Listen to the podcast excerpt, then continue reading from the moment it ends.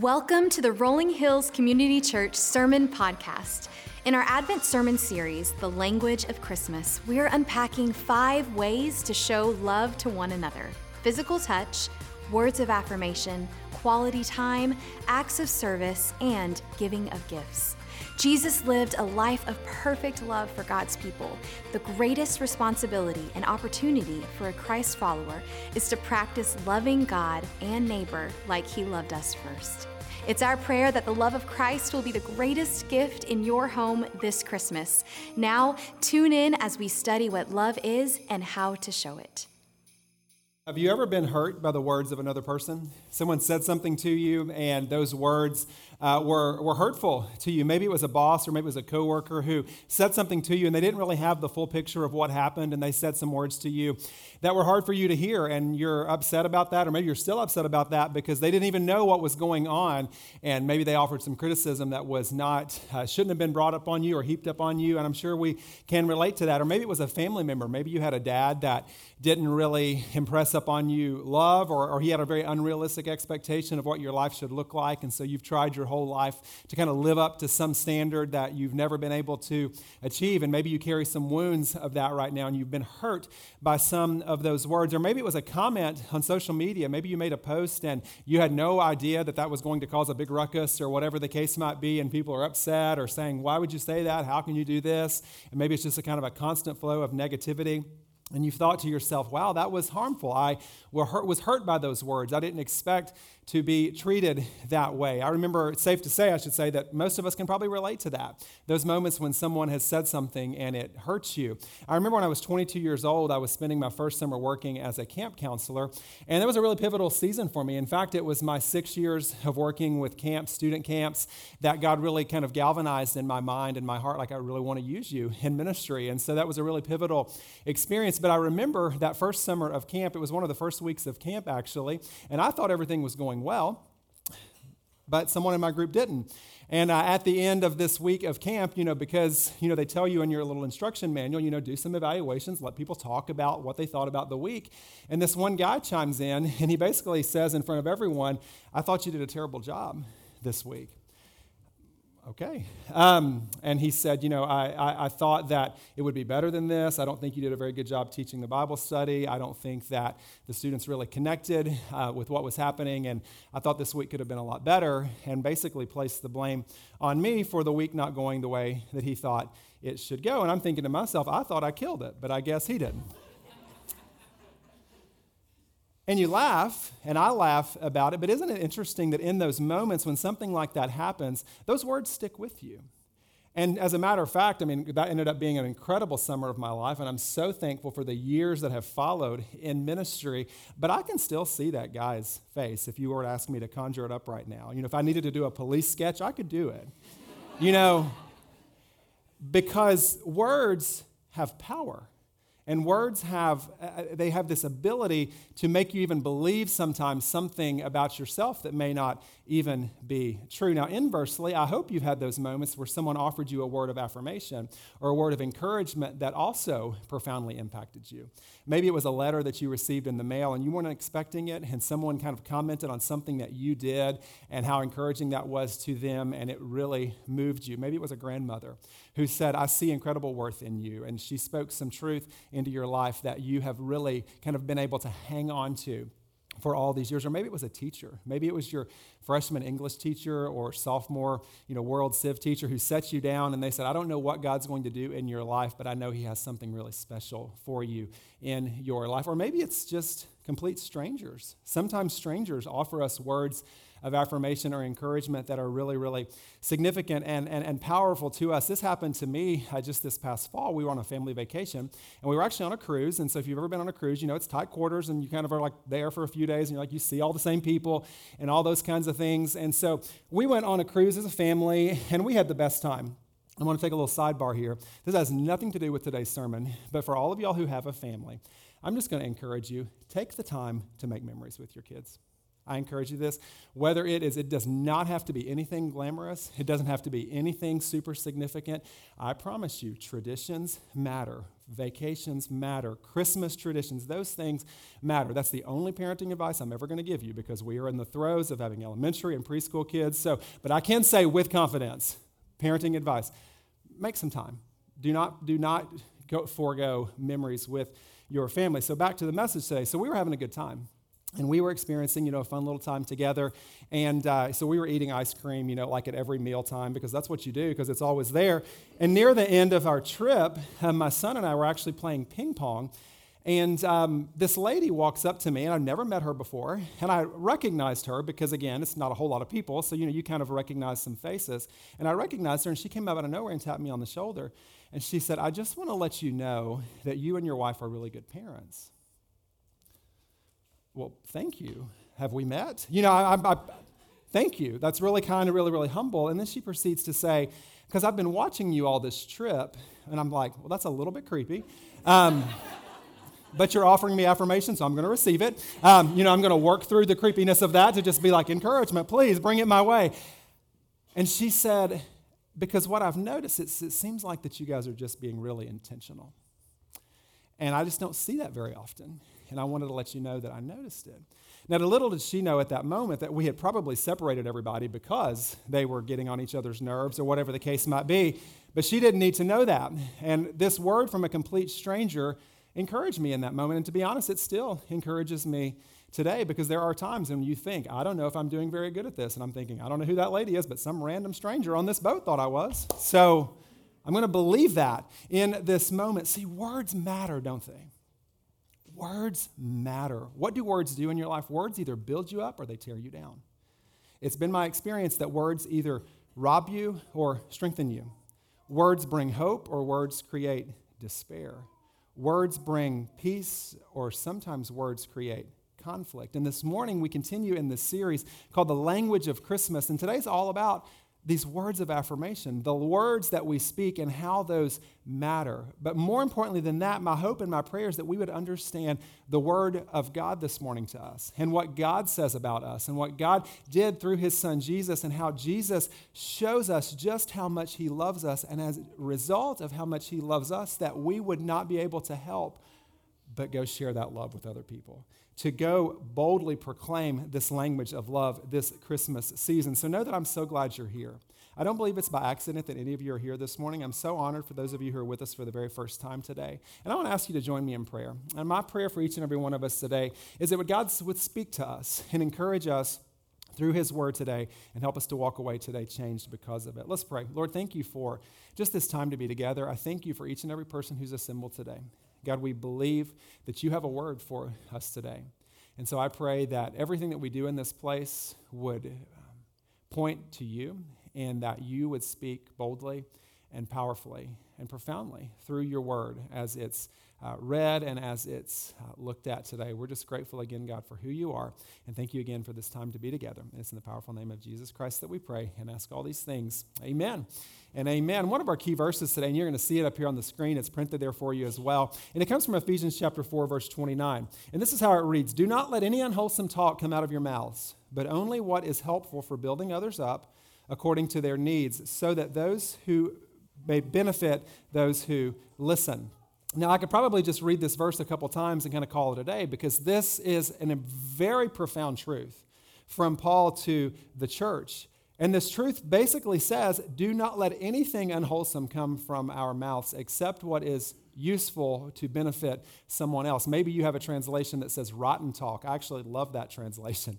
Don't let any rotten talk come out of your mouth, but only what is wholesome and building up to another person. And in this series, we're using this incredible resource called the Five Love Languages kind of as a guide for us as we process through this language of Christmas, because the language of Christmas is love.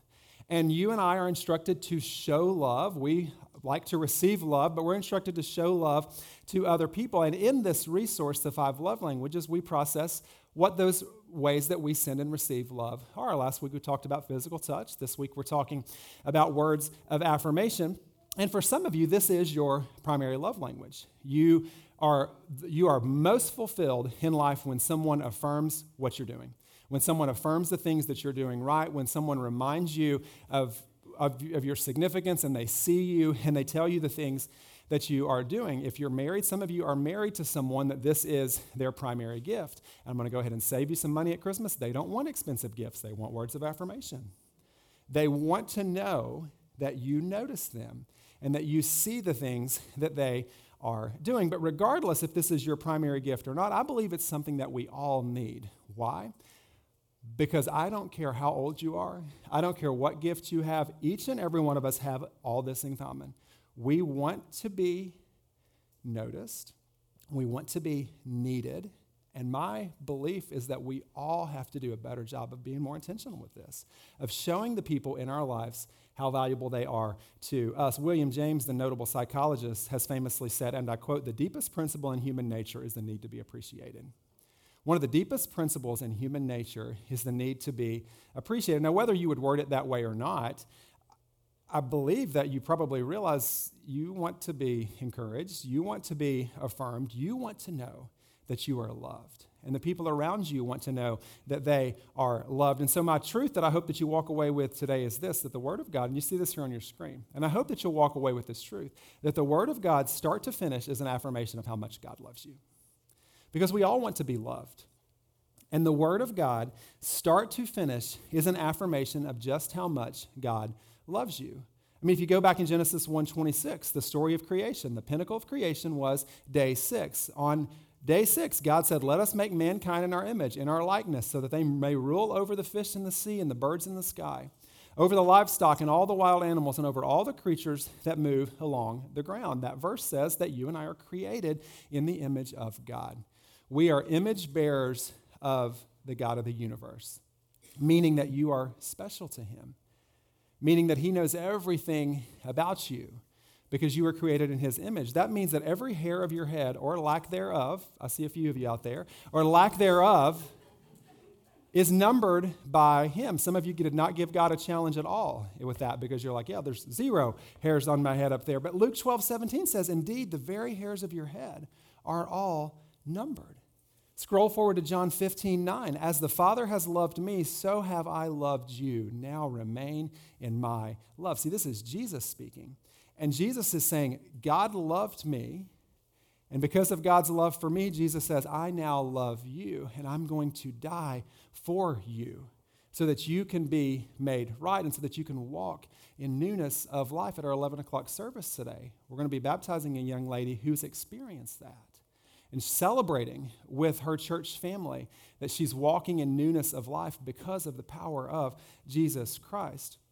God loves you, and He loved you so much that He sent His one and only Son so that you could have life. And you and I are instructed to now go remain in that love. Do you know, in fact, you can actually just kind of take your Bible, put it on a table, and flop it open, and wherever it falls, it is an affirmation of how much God loves you. And some of you are like, really? There's some of it that seems a little intense. There's some of it that seems a little bit harsh. How would that be a kind of affirming, loving statement about who I am? Even those the hard things to hear, you bet you. Even those moments when God points out the sin and how sin in my life is going to separate me from God, that's a part of God's plan for my life as well. Absolutely. See, because of your sin, God sent his son Jesus to make you whole and to make you right. That's actually the most beautiful part of the love story is that God doesn't hold us accountable for the things that we've done anymore because of the precious blood of Jesus Christ. We can walk in newness of life. So if you go to like 2 Timothy 3 16 and 17, for example, maybe it's a verse that you know. All scripture is God breathed and is useful for teaching, rebuking, correcting, and training in righteousness, so that the servant of God may be thoroughly equipped for every good work. See, those verses mean that all, Genesis to Revelation, it is an affirmation of the love that God has for you. Some of us have kind of bought into this lie that God tolerates us. God doesn't tolerate you. God loves you so much that he sent his son Jesus to give you freedom. Sometimes we think that God sees us like we sometimes see humans because of the human way that we go about relationships. See, God doesn't see you and me like we see one another. The reality is, God rejoices over you. Do you realize that? Do you realize that the Lord rejoices over you. It's good news, my friends. The Lord rejoices over you. Do you realize that this morning? I mean, Zephaniah 3:17 says that the Lord your God is with you, the mighty warrior who saves. He will take great delight in you. In his love, he will no longer rebuke you, but will rejoice over you with singing. I have always loved this verse. This is one of my favorite verses of Scripture. Many times we'll have parents that will want to dedicate their children, and I have seen this verse more times than I can count as a verse of dedication for a young child, and it is so beautifully appropriate. When you go study the prophecy of Zephaniah, though, this verse takes on even a whole new meaning and an even richer meaning, because if you look at the prophecy of Zephaniah, in some ways it's a little bit of an interesting prophecy to read because what Zephaniah has been revealed to by God is that God is going to bring destruction upon Jerusalem and the surrounding areas. Why? Because they had an unrepentant heart. They were worshiping false idols. They had sin in their life that they hadn't offered sacrifices for. They were rebelling. They were living a life of defilement. To make a long story short, it's not going to look good for them. I mean, go back to Zephaniah chapter 3, right before where we are reading in verse 17. If you go back to chapter 3, verse 1, you're not going to see these on the screen. I just want you to listen to them. In verse 1, woe to the city of oppressors, rebellious and defiled. She obeys no one. She accepts no correction. She does not trust in the Lord. She does draw, not draw near to God. Verse 6, I have destroyed nations. Their strongholds are demolished. I have left their streets deserted with no one passing through. Their cities are laid waste. They are deserted and empty. Then, verse 8, therefore wait for me, declares the Lord. For the day I will stand up to testify, I have decided to assemble the nations, to gather the kingdoms, and to pour out my wrath on them. All my fierce anger, the whole world will be consumed by the fire of my jealous anger. And you're thinking to yourself, that doesn't sound very loving. I like verse 17 better. But between verses 8 and 9, something really significant happens. Listen to verse 9. Then I will purify the lips of the peoples that all of them may call on the name of the Lord and serve him shoulder to shoulder. Verse 11 On that day, you, Jerusalem, will not be put to shame for all the wrongs you have done to me, because I will remove from you your arrogant boasters. And then verse 14 through 17 Sing, daughter Zion. Shout aloud, Israel. Be glad and rejoice with all your heart, daughter Jerusalem. The Lord has taken away your punishment. He has turned back your enemy.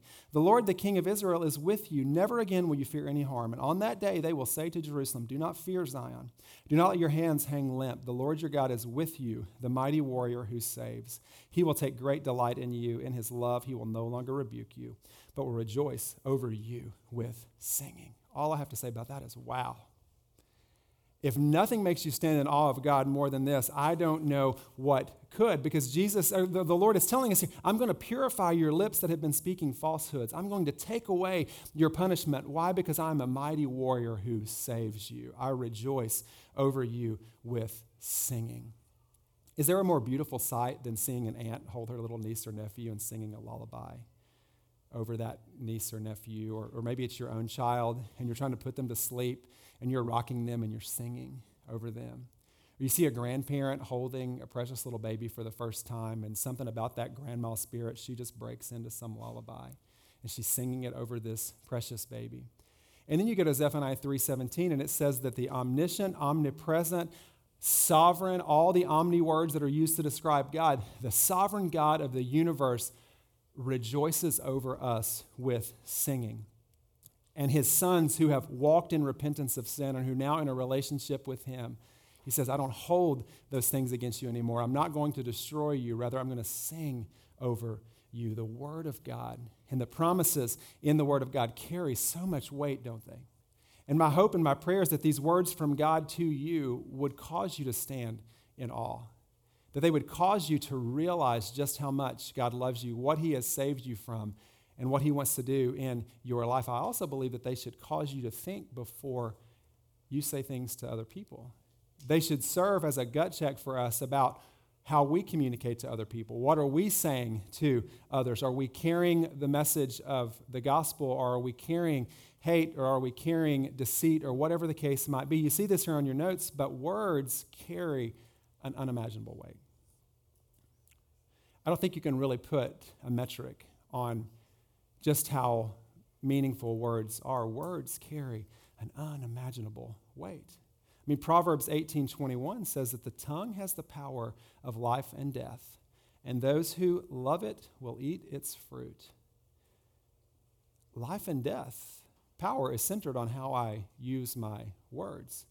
Words either bring life to a person or death to a person. Isn't it interesting that of all the parts of the body that we could have been identified as really the most deadly weapon that we have, it was your tongue?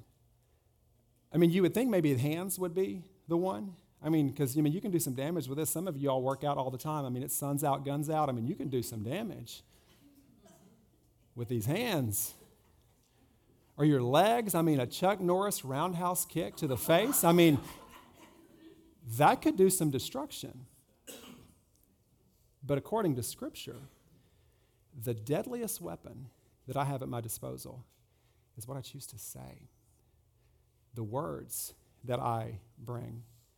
I think it's safe to say that each and every one of us today 100% underestimate the impact of a quick, passing, critical, negative comment. We underestimate how um, gossip about another person can destroy um, and not bring life, but rather bring conflict. And sometimes in Christian circles, we have the audacity to kind of bring gossip into our midst because you know we need everybody to know from a quote unquote prayer perspective. And we somehow never pray about it, but just kind of talk about it. And maybe it should serve as a gut check for us. See, why does unwholesome talk, why does criticism, why do these deadly words come so natural to us? See, they come so natural to us because they're sin. and you and I have this natural bent towards sin because of the fall of man. It's our default mechanism. It is our wiring. It's what we naturally gravitate to. But just like every other sin, even though it's what we naturally want to do, through the power of Jesus Christ, through the Word of God, and through the fellowship of believers, like we're doing right now, we can do better. And we don't have to be defined by those sinful choices anymore because through the power of Jesus Christ, we can be made new. And just like Jesus told that woman caught in the act of adultery, neither do I condemn you. Go leave your life of sin. We can walk in freedom of new life, and we don't have to be defined by those things anymore. So, if we're a follower of Jesus Christ, it is in fact our responsibility to be conscious of the words that we say, to be conscious of what we say to other people, the truth that we impart upon other people, to speak in a way that reflects Jesus to others. Now, why is there power in all this? There's power in this, and you see this here on your notes. There's power in this because to encourage is to inspire courage, it's to bring healing, and it's to provide hope. So, when we have these words of affirmation, when we speak words of encouragement, to encourage is to inspire courage. It brings healing and it provides hope. If you go look up the Greek word for encouragement, the Greek word, which is what the New Testament was written in, the Greek word for encouragement is parakaleo. And what this word literally means is, is basically, I'm beside you, I'm calling out to you, I'm inspiring you. But interestingly enough, parakaleo, it's, it's a verb. It's the verb form of a noun, parakaletas. And parakaletas, does anybody want to take a guess? And some of you guys are like, where is he headed with this? Parakaletas, which is the noun, is where we derive the English word Holy Spirit. It's the Holy Spirit, his parakaletas. So when you see to offer an encouraging word to one another, it's the verb form of the noun Holy Spirit. So to encourage another person is literally the same root word that we would see in the Bible as Holy Spirit. So, see, words of encouragement are not just ooey gooey, let's just say things to make everybody feel good about themselves the words of encouragement that you offer to someone else serve in a manner to encourage and to comfort them, just like the Holy Spirit does to us. Because Jesus said the Holy Spirit would come and he would be an advocate. He would be the guide. He would be a comforter to each and every one of us. The Holy Spirit guides us. The scriptures tell us that the Holy Spirit is interceding on our behalf when we don't even know what to pray. That's the power of the Holy Spirit. And you have this verb that's derived from that word that we're instructed to do. So there's such great power in our words. Proverbs 16 24 says, Gracious words are a honeycomb. Gracious words are a honeycomb, sweet to the soul and healing to the bones. Gracious words are a honeycomb. I have an uncle that's a beekeeper, and uh, it's a very interesting man. And uh, one of the things that I always appreciate when I go visit with them or whatnot is they'll save us these little, sometimes pieces of honeycomb. Have you ever had like a piece of honeycomb, like a real legit piece of honeycomb from someone who naturally, you know, raises bees and what? It's amazing because it's just sweet and sugary, and you get cavities because of it. And uh, but it's just awesome, and, and you realize there's just something so sweet about this honey that's so fresh, and it's just you know dripping off this honeycomb. And the scriptures remind us that kind words, gracious words, are a honeycomb. They are sweet to the soul and healing to the bones. So, see, encouragement brings healing to people. Do you ever stop to think about what the person that you're being negative against, what they might really be going through? Do you ever stop to think about what another person is going through before you heap up on them insults or criticisms or negative words? See, our words could very easily bring healing because we don't know the journeys that other people are going through. Because for a lot of us, we've gotten really good at just kind of telling everybody that everything's okay. But deep down, there's, there's pain and, and there, there's hurt. Many counselors will affirm that sometimes your words really do have the power to save someone's life. I've read the stories, I've heard the stories, I've had friends of mine who are counselors tell me this before that sometimes it is that word of encouragement that helps someone understand that they can process through the pain that they're feeling and they begin the process of getting the help that they may have so desperately needed. And so think about the words that you say. Or maybe if someone's sharing a dream with you and someone's sharing with you something that they feel like God has impressed upon their heart to do, isn't it incredible how your words can either fan that into flame or your words can be a big wet blanket on that? Don't let your words be what oppresses someone, but let your words be what brings life and what adds to this beautiful journey that people are on. If you're a parent, I implore you Use your words to tell your children how important they are to you. Use your words to tell your children just how much they mean to you. And, and maybe that's not been something that has come real naturally or easily for you. And what I would say to you is there's no time like the present to start writing a new story. There's no time like today to say, I want that to be a part of my story. Many of you in the room are married. Um, and if you're married, I, I hope that you'll notice the things that your spouse does and that you'll affirm those things and that you'll comment on those things and that you'll let them know that you notice those things. Offer them those words of affirmation. One of my go to examples when I preach, and I, feel like I share it about every six months, so I check the calendar, it's due. Um, so you get it today in December. One of my um, moments that I always know that my wife loves me and, and, cares for me. And one of those moments that I especially know it is when I mow the yard. And I like to mow the yard. Um, it's not work to me, I enjoy it. But when I, uh, I like mowing the yard, but one of the things that I really appreciate is I notice that she watches me ever so often out of the window when I'm mowing the yard. And I'll come in and uh, she'll say, Man, that yard looks good. Nobody mows a yard like you do. I'm like, Come on, that's right. She may not even mean it. I know she does, but it's just, especially if, if you're married to someone that this is their primary love language, lean into it. Lean into it. Let them know that you notice those things. Maybe there's someone in your marriage relationship, maybe there's someone that always makes sure the oil is changed in the car. There's always someone that makes sure the routine maintenance is done, and it just always gets done and you don't ever think about it. How about today saying, you know what? Thank you for serving our family. Thank you for doing those things. I've never stopped to actually thank you and affirm that those things happen. I don't ever see it, but those things happen. Our family is stronger because you did that. Someone in your house makes sure that dirty socks get washed. Unless you have a laundry fairy, which I don't think anyone does, someone does it.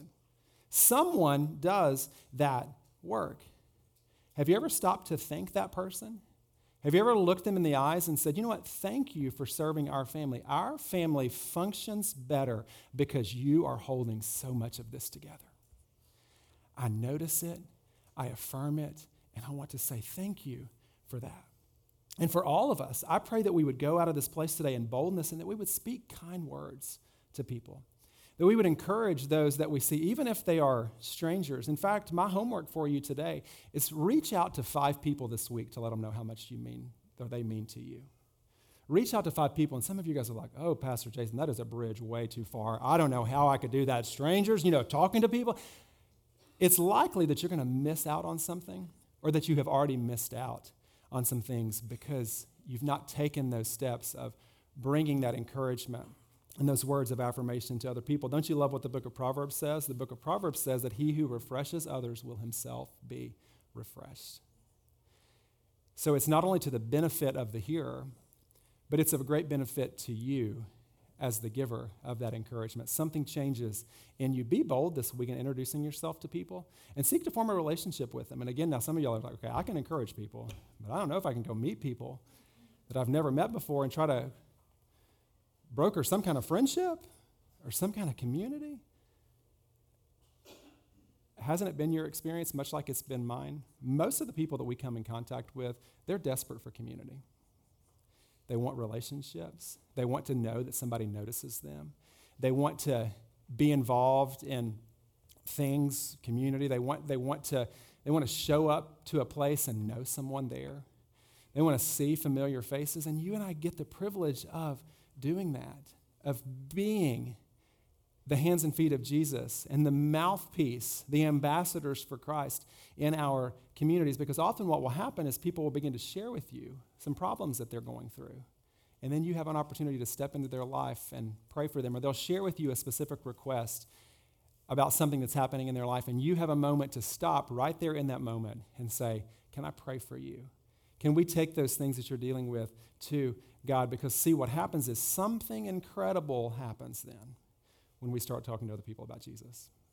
Something incredible. When we start bringing the language of love into our relationships and we start pointing people to Jesus, something incredible happens when we talk to others about Jesus. Most importantly, what happens is Romans 10 17. Consequently, faith comes from hearing the message, and the message is heard through the word about Christ. The words that we share to other people builds their faith up. And for those that don't have a relationship with Jesus Christ, it's where they hear the message of what Jesus has done for them. It's through the words that are spoken. The Holy Spirit, parakletos, works through your encouragement, parakleo. It's powerful. Your words matter. People begin to realize who Jesus is, and they realize that He's the one they've been looking for, and He's the one that they are desperately yearning for, and your words point them to that truth. So your words matter. Healing or pain, it's grace or mercy, conflict or peace. And my prayer is that we would all realize just how much the Father loves us. And when you realize how much the Father loves you, just like Jesus said, because God loves me, I now encourage you to love and remain in me and to go boldly into this world, to share Christ with others. So this morning, I, I want to read to you a love letter. And this is not a third grade love letter of, you know, will you be my girlfriend? Check yes or no. Um, you know, this isn't like a a, a promposal, you know, will you be my date to the prom or will you marry me? But this is actually a love letter from God to you. This is a love letter from God to you. And in fact, I want you to bow your heads and close your eyes for just a moment, just to kind of, you know, get your heart and your mind in the right frame of reference for just a second. And I want you to listen to these words. And this is what I hope that you notice about these words is that there's actually not a single word of this love letter from God to you that's not rooted in Scripture. Because at the beginning of our message today, I said that the entire um, counsel of God's Word from start to finish is an affirmation of just how much God loves you.